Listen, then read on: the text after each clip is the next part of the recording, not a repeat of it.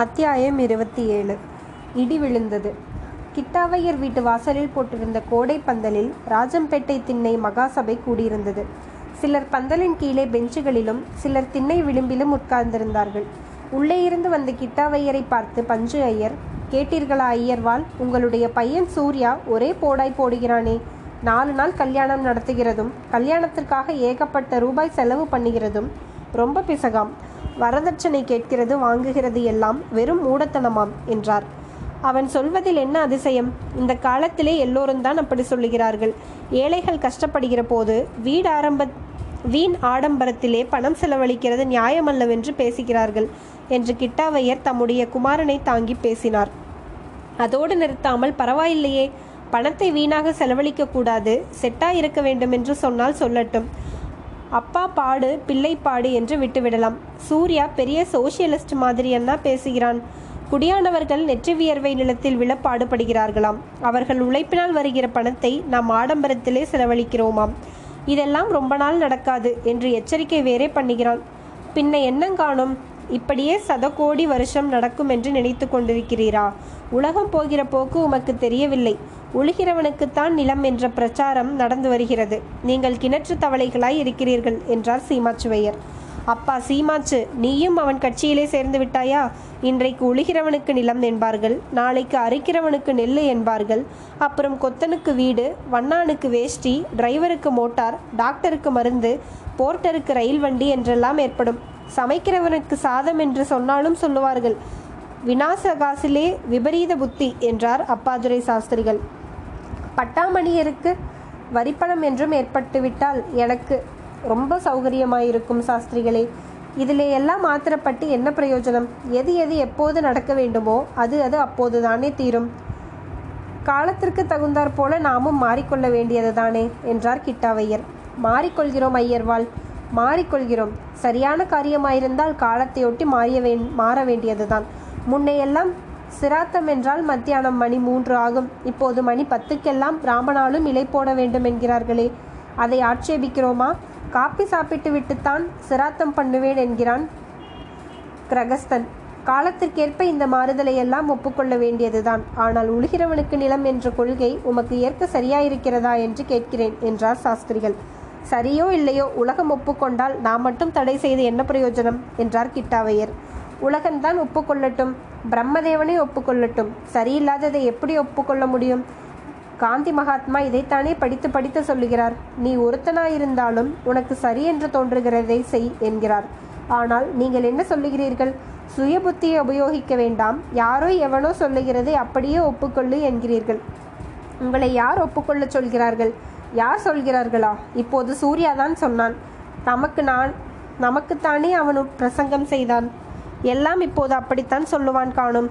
கிட்டி முட்டி வரும்போது வேறு விதமாய் சொல்லுவான். எங்கே கிட்டாவையர் நிலத்தில் சூர்யாவுக்குள்ள பங்கை உழுகிறவர்களுக்கு எழுதி கொடுத்து விடுவானா? கேளுங்கள் என்றார் சீமாச்சுவையர். சீமாச்சு மாமா எழுதி கொடுத்தாலும் கொடுப்பேன் அல்லது நானே வயலில் இறங்கி உழுவேன். அப்போது நிலம் என்னுடையதாயிருக்கும் என்றான் சூர்யா. அப்படி சொல்லுடா தும்மட்டிக்கா பட்டானா? என்றான். நீ மட்டும்தானா உழுவாய் என்று நினைத்தோயோ? அத்தகைய நில அத்தகைய காலம் வந்தால் நாங்கள் எல்லோரும் இடுப்பிலே துணியை வரிந்து கட்டிக்கொண்டு வயலில் இறங்கிவிட மாட்டோமா? என்றார் பஞ்சுவையர். அதுவரையில் காத்திருப்பானேன். இப்போதிலிருந்தே நம் வாழ்க்கையை செப்பனிட்டு கொள்ளலாமே என்று சொன்னேன். நாமே உழுது பயிரிடுவது என்று ஏற்பட்டால் இப்படியெல்லாம் நாலு நாள் கல்யாணத்திற்கு ஆடம்பர செலவு செய்ய முடியுமா? என்றான் சூர்யா. ஆக கூடி சூர்யாவின் பாயிண்ட் என்னவென்று இப்போது தெரிகிறது. லலிதாவின் கல்யாணத்திற்கு அதிக செலவு செய்துவிடக்கூடாது என்று அப்பாவுக்கு புத்துமதி சொல்கிறான். அவ்வளவுதானே சூர்யா? என்றார் சீமாச்சுவையர். இல்லவே இல்லை. அப்பாவிடத்தில் அப்படியெல்லாம் நான் அதிக பிரசங்கித்தனமாய் பேச மாட்டேன் என்றான் சூர்யா. அப்படியே சூர்யா சொன்னாலும் நான் அதை கேட்க மாட்டேன். குடும்பத்தில் சொந்தத்தில் புருஷ குழந்தைகளைப் போல் பெண் குழந்தைகளுக்கும் சமபாகம் கொடுக்க வேண்டும் என்றுதான் இப்போதெல்லாம் பேசுகிறார்களே. லலிதாவுக்கு சொத்தில் என்ன பாகம் உண்டோ அதைத்தான் கல்யாணத்திற்கு செலவழிக்கப் போகிறேன் என்றார் கிட்டாவையர். ஒரு விஷயம் அப்பா லலிதாவுக்கு சொத்தில் பங்கு உண்டு என்பதை நான் ஒப்புக்கொள்கிறேன். என்னுடைய கட்சியும் அதுதான். ஆனால் லலிதா சொத்தின் பாகத்தை நம் இஷ்டப்படி செலவழிக்க நமக்கு என்ன பாத்தியதை இருக்கிறது? அதை அவளுக்கே எழுதி வைத்து விடுவதாயிருந்தால் எனக்கு பூரண சம்மதம். வீண் ஆடம்பர கல்யாண செலவுகளிலும் வரதட்சணையிலும் செலவு செய்வதைத்தான் நான் ஆட்சேபிக்கிறேன் என்றான் சூர்யா. நீ ஆட்சேபித்தால் ஆட்சேபிக்க வேண்டியதுதான். ஊருக்கெல்லாம் ஒரு வழி நமக்கு ஒரு வழி என்றால் நடக்கிற காரியமா? அது இருக்கட்டும் ஐயர்வாள் எனக்கு ஒரு சந்தேகம். அதை ஒருவரும் தீர்த்து வைக்க வழியாக இல்லை. உழுகிறவனுக்கு நிலம் என்று சொல்லுகிறார்களே உண்மையில் உழுகிறது யார்? மாடு அல்லவா கலப்பை இழுத்து போய் உழுகிறது? அப்படியானால் உழுகிற மாட்டுக்குத்தான் நிலம் சொந்தம் என்றல்லவா ஏற்படுகிறது என்றார். பக்கத்து வேளாளர் தெருவிலிருந்து வந்திருந்த கர்ணம் வேலாயுத முதலியார். கணக்கு பிள்ளை நல்ல போடு போட்டீர்.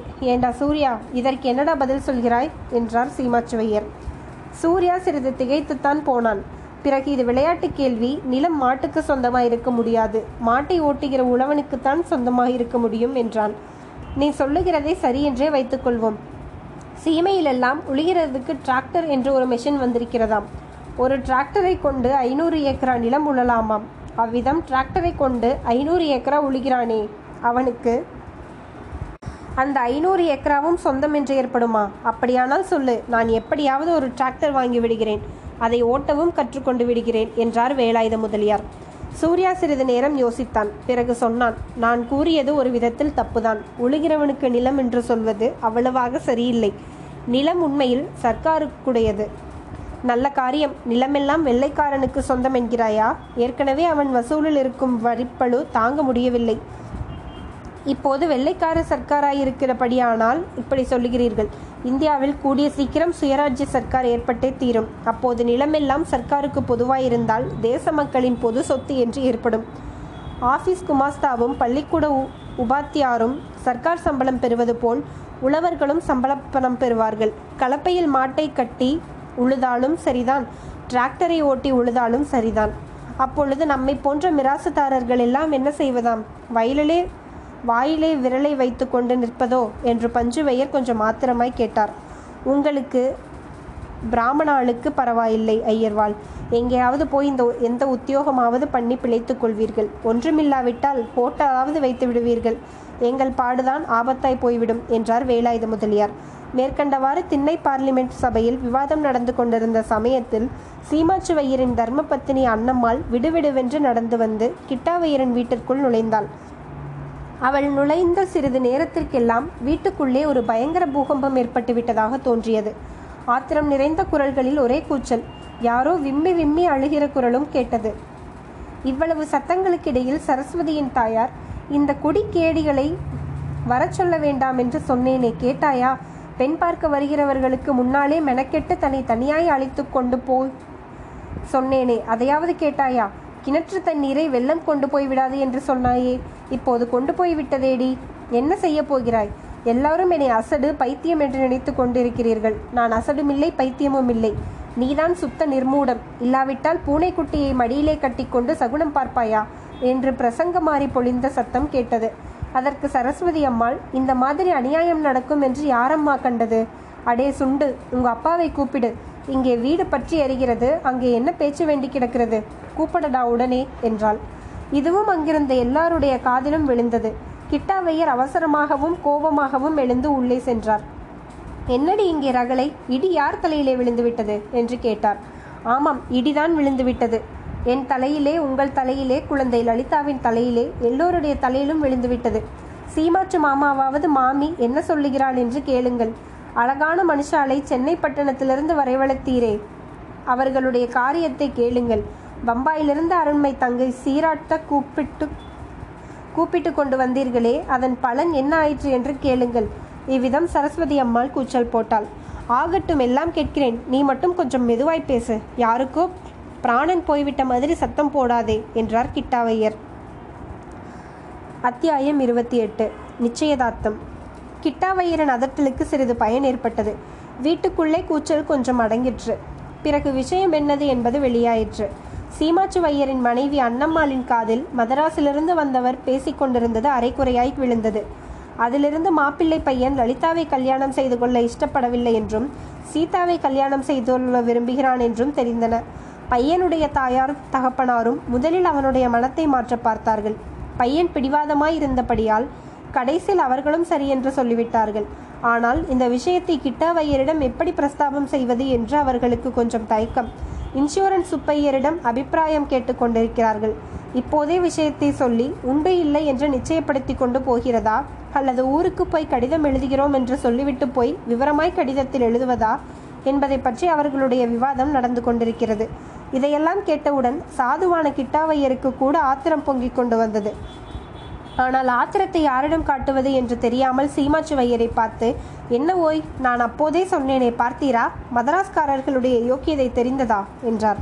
தெரியாமல் என்ன ஓய் நானும் தான் அப்போதே சொன்னேனே. ஆனாலும் இந்த பிரம்மஹத்தி சொல்கிறதை வைத்துக்கொண்டு ஒன்றும் நாம் தீர்மானித்து விடக்கூடாது.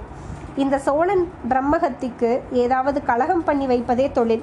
அவர்கள் வேற சொல்லியிருப்பார்கள். இவளுடைய செவிட்டு காதில் வேறு ஒன்று விழுந்திருக்கும். எல்லாவற்றுக்கும் நான் போய் விஷயம் என்னதென்று ஸ்பஷ்டமாய் தெரிந்து கொண்டு வந்து விடுகிறேன். ஏ சோழன் பிரம்மஹஸ்தி இப்படி வந்து தொலை. இருக்கிற பிராப்தங்கள் போதாது என்று நீ ஒருத்தி வந்து சேர்ந்தாயே. ஏ ஏழரை நாட்டு சனியனே வருகிறாயா இல்லையா?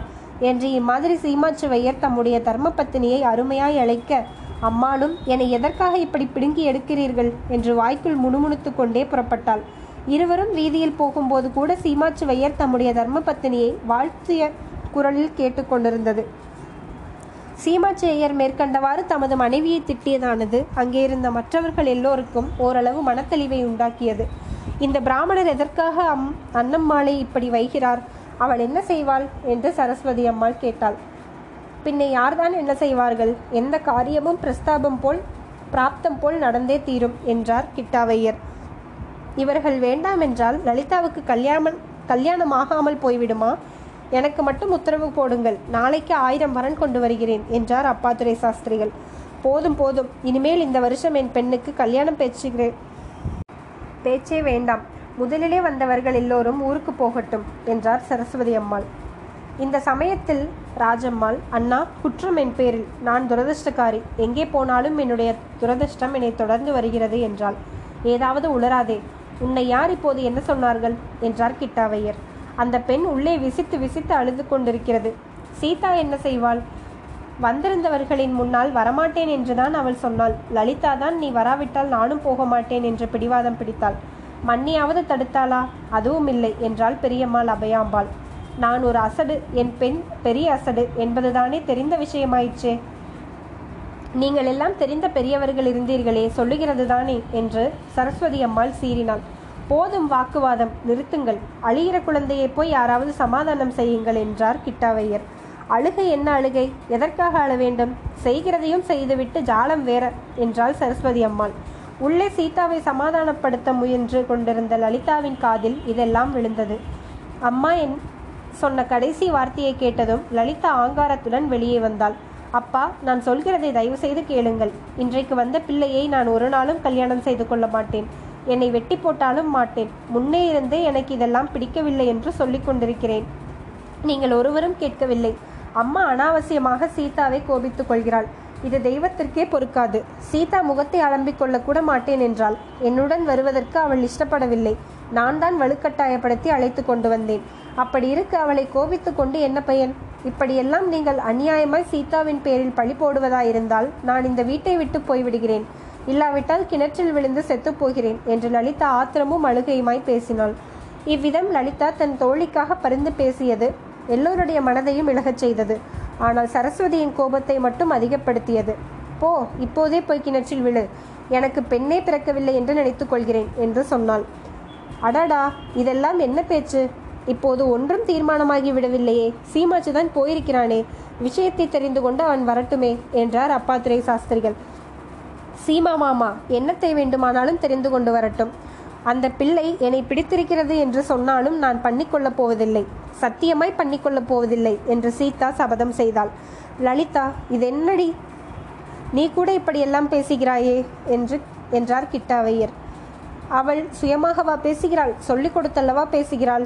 என்றாள் சரஸ்வதி அம்மாள். மன்னி என்னை பற்றி சொல்லுகிறாயா? நான் ஒரு பாவமும் அறியேன். லலிதாவுடன் நான் அரை நிமிஷம் கூட பேசவில்லையே என்றாள் ராஜம்மாள். நான் உங்களையொன்றும் சொல்லவில்லை. என் பிள்ளையே சொல்லுகிறேன். சூர்யாவின் துர்போதனை தான் இப்படி லலிதாவை பைத்தியமடித்து விட்டது அவனுடைய புத்தியையும் யாரோ கெடுத்திருக்கிறார்கள். இத்தனை நேரம் சும்மா கேட்டுக்கொண்டு நின்ற சூர்யா இப்போது சம்பாஷணையில் தலையிட்டான்.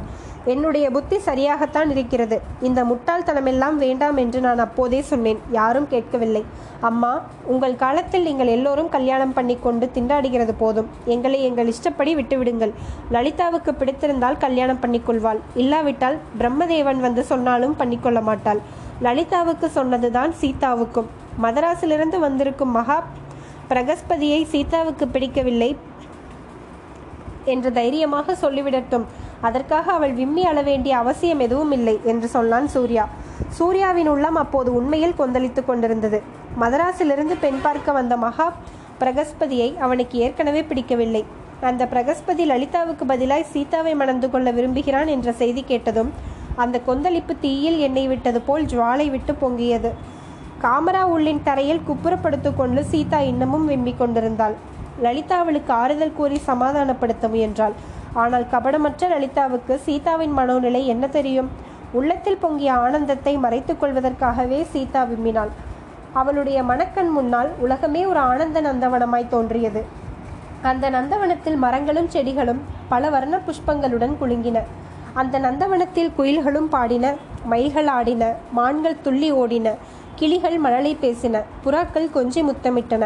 சந்தன மரங்களின் சுகந்தத்துடன் மந்தமாருதம் வீசியது. இத்தகைய ஆனந்த நந்தவனத்தில் சீதாவின் உள்ளம் சஞ்சரித்துக் கொண்டிருந்த போது தூரத்தில் எங்கேயோ கடல் பொங்கி மலை போல் அலைகள் கிளம்பி மோத விழும் சத்தமும் கேட்டுக்கொண்டிருந்தது சற்று நேரத்திற்கெல்லாம் சீமாச்சுவையர் கிட்டாவையருக்கு ஆள் அனுப்பிவிட்டார்.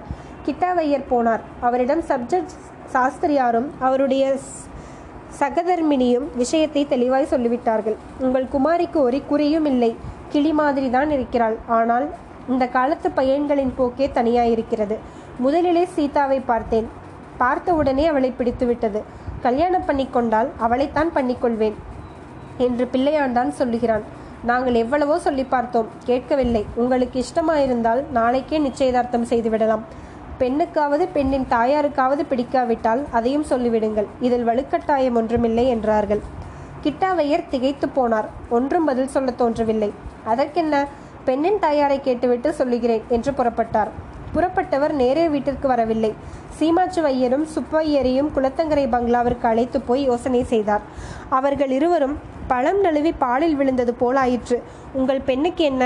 நூறு வரன் நாங்கள் பார்த்து சொல்லுகிறோம் அந்த பம்பாய் பெண்ணுக்கு வரன் கிடைப்பதுதான் கஷ்டம். பணம் காசு இல்லாமல் பண்ணிக்கொள்கிறேன் என்கிறார்கள். வேண்டாம் என்று எதற்காக சொல்ல வேண்டும்?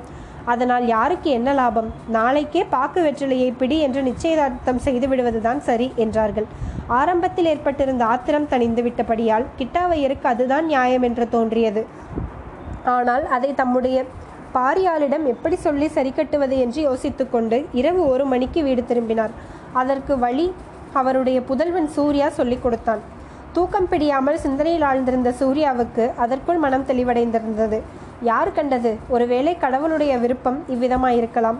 டில்லியில் எழுநூற்று ஐம்பது ரூபாய் சம்பளத்தில் உத்தியோகம் பார்க்கும் சவுந்தரராகவன் தன்னை காட்டிலும் சீதாவுக்கு தக்க வரன் என்பதில் சந்தேகம் என்ன? அத்தங்காலின் அதிர்ஷ்டம் இந்த விதமாய் அவனை கொண்டு வந்து விட்டிருக்கிறதோ என்னமோ? சீதாவின் வாழ்க்கை இன்பத்திற்கு குறுக்கே நிற்க தனக்கு என்ன உரிமை? அன்றிரவு தாமோதரம் பிள்ளை வீட்டு மால் மேல் மாடியில் உட்கார்ந்து பேசிக்கொண்டிருந்த போது அவனுடைய நண்பர் பட்டாபிராமன் சொன்னது சூர்யாவுக்கு நினைவு வந்தது. செடியில் உள்ள புஷ்பத்தை தூரத்திலிருந்து பார்த்தே நான் சந்தோஷப்படுவேன். அதை பறித்து கசக்கி முகர வேண்டுமென்ற ஆசை எனக்கு கிடையாது என்று பட்டாபி சொன்னான் அல்லவா? அடடா எவ்வளவு தரமான் உள்ளம் அவனுக்கு. அந்த கொள்கையை தானும் ஏன் பின்பற்றக்கூடாது? கிட்டாவையர் இரவு ஒரு மணிக்கு வீட்டுக்கு திரும்பியதும் சூர்யா அப்பா அவர்கள் என்ன சொன்னார்கள்? என்ன முடிவாயிற்று? என்று கேட்டான். இன்னும் நீ தூங்கவில்லையா சூர்யா? உன்னிடம்தான் பேச்சை கேட்க வேண்டும் என்று கேட் எண்ணிக்கொண்டிருந்தேன். அண்ணம்மாள் சொன்னது உண்மைதான். சீதாவை கல்யாணம் பண்ணிக்கொள்வேன் என்று அந்த பையன் சொல்லுகிறான். அவளுடைய அப்பா அம்மாவும் அதற்கு சம்மதித்து விட்டார்கள். பணங்காசு சீர்வகையரா ஒன்றும் எதிர்பார்க்கவில்லை என்று சொல்லுகிறார்கள். இந்த மாதிரி விஷயங்களில் உன் தமையன் ச கங்காதரனை காட்டிலும் உன்னுடைய யோசனையைத்தான் நான் மதிக்கிறேன். அவனுக்கு படித்து பரீட்சை பாஸ் செய்ய தெரியுமே தவிர உலக விவகாரம் தெரியாது. நீ அப்படி இல்லை நானும் தெரிந்தவன். உன் அபிப்பிராயத்தை சொல் என்றார். அப்பா இவ்வளவு தூரத்தில் வந்துவிட்டபடியால் இப்போது ஒரு விஷயம் சொல்லுகிறேன். நம்முடைய வக்கீல் ஆத்மநாத ஐயரின் பிள்ளை பட்டாபிராமனுக்கு லலிதாவை கல்யாணம் பண்ணிக்கொள்ள வேண்டும் என்கிற எண்ணம் இருக்கிறது.